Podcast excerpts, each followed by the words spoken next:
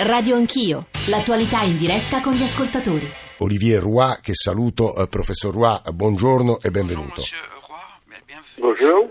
Ci sta aiutando a tradurlo Cristina Dall'Oglio. Il professor Roy è autore di alcuni dei saggi più importanti sul mondo islamico, sul terrorismo, insegna anche a Firenze e in questi giorni lui ci ha detto una cosa fondamentale.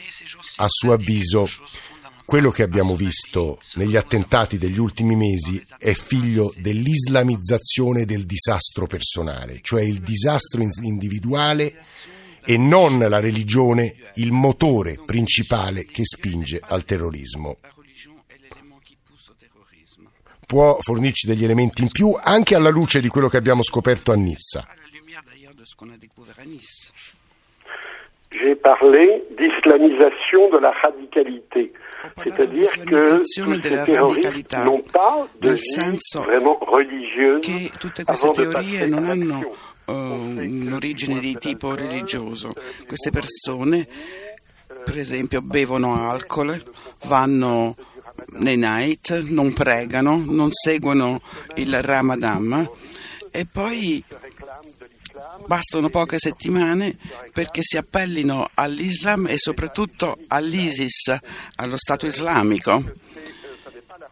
Non credo quindi che siano motivati dalla religione, penso che sia un radicalismo contro la società in genere. E quindi è una matrice nichilistica non diversa da quella che abbiamo conosciuto ad esempio nella Russia dell'Ottocento.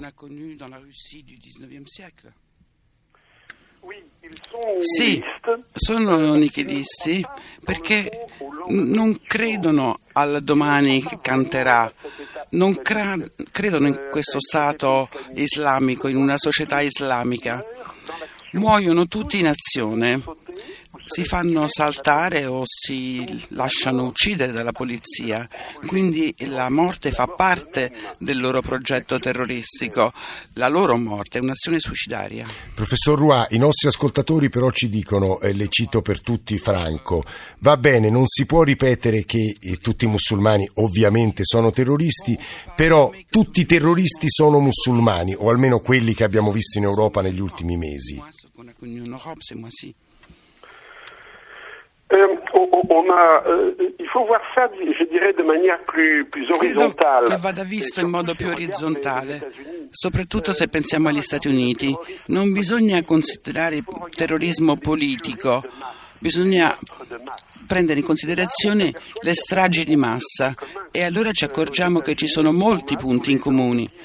Negli Stati Uniti ogni anno ci sono decine di stragi e in ognuno di questi casi abbiamo una struttura molto simile a quella degli attentati islamici, persone che annunciano su Facebook che faranno qualcosa, che cercano di uccidere il più gran numero possibile di persone che poi si uccidono o si fanno uccidere. Credo che la radicalizzazione di questi giovani vada capita in un ambito più generale pensando all'atto suicida e alla violenza presso molti giovani occidentali. L'ultima cosa, professor Roy, se il nemico, chiamiamolo così, è questo, cioè è un nemico nichilista che eh, islamizza un radicalismo eh, le, cui, le, cui, ragioni e le cui fonti poi sono troppo complicate, diventa ancora più difficile combatterlo, cioè come combatterlo? Oui, euh, sì, c'est très difficile. È molto difficile. Mm, soprattutto perché questi giovani passano all'azione improvvisamente, però quello che si può fare è cercare di evitare che possano identificarsi con, con, lo Stato islamico, quindi bisogna combattere lo Stato islamico, fa parte della lotta antiterroristica, però bisogna evitare di inviare delle truppe sul terreno, sul terreno bisogna creare una coalizione degli attori regionali contro lo Stato islamico. E questo è molto interessante. Oh, professor Roy, grazie davvero. Olivier Roy che insegna all'Istituto Universitario Europeo di Firenze, uno dei maggiori esperti di Islam, come avrete capito, perché in sostanza, da quel che ho capito, il professor Roy ci ha dato una risposta che è l'esatto opposto di quella che ci ha dato il nostro ministro degli esteri Gentiloni, che ha detto eh, lungi da me aderire alle tesi di chi dice eh, guardate che è proprio il fatto che noi li attacchiamo sul loro territorio che stimola i eh, lupi solitari, mentre il professor Roy ci ha detto esattamente il contrario.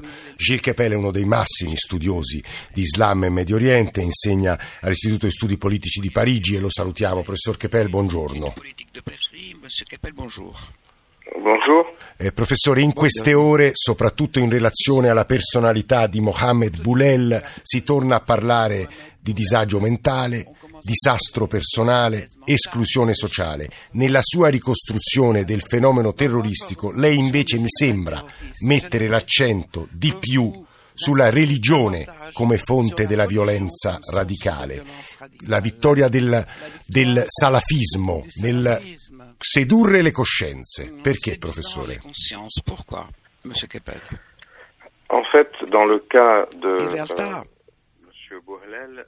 nel caso del signor Boalel abbiamo la sovrapposizione di due fattori.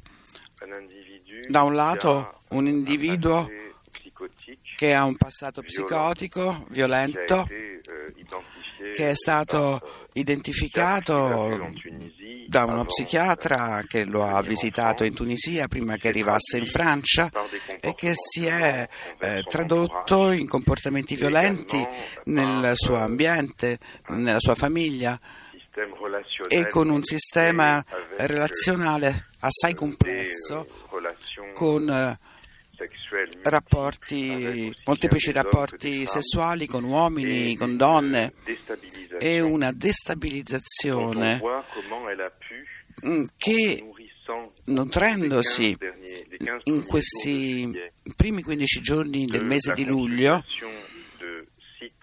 eh, si è nutrita attraverso la, la, visita in uh, siti dello Stato islamico e di altri movimenti eh, jihadisti che fanno parte anch'essi di una logica quasi pornografica tramite l'esibizione della violenza, tramite la visione di torture, di condanne a morte e che eh, entrano a far parte di un rito sadomaso Così possiamo capire come entrambi hanno potuto coincidere e come nella continuità di un malessere mentale è, è, si è introdotto un vocabolario che ha permesso di tradurre questo malessere in una logica di redenzione generale. e invece di eh, eh, compiere un suicidio individuale come fine dell'esistenza, ha trasformato questo suicidio individuale in un suicidio planetario, metafisico, politico, trascinando con lui tutti coloro che sembravano rappresentare dei nemici. L'analisi di Gilles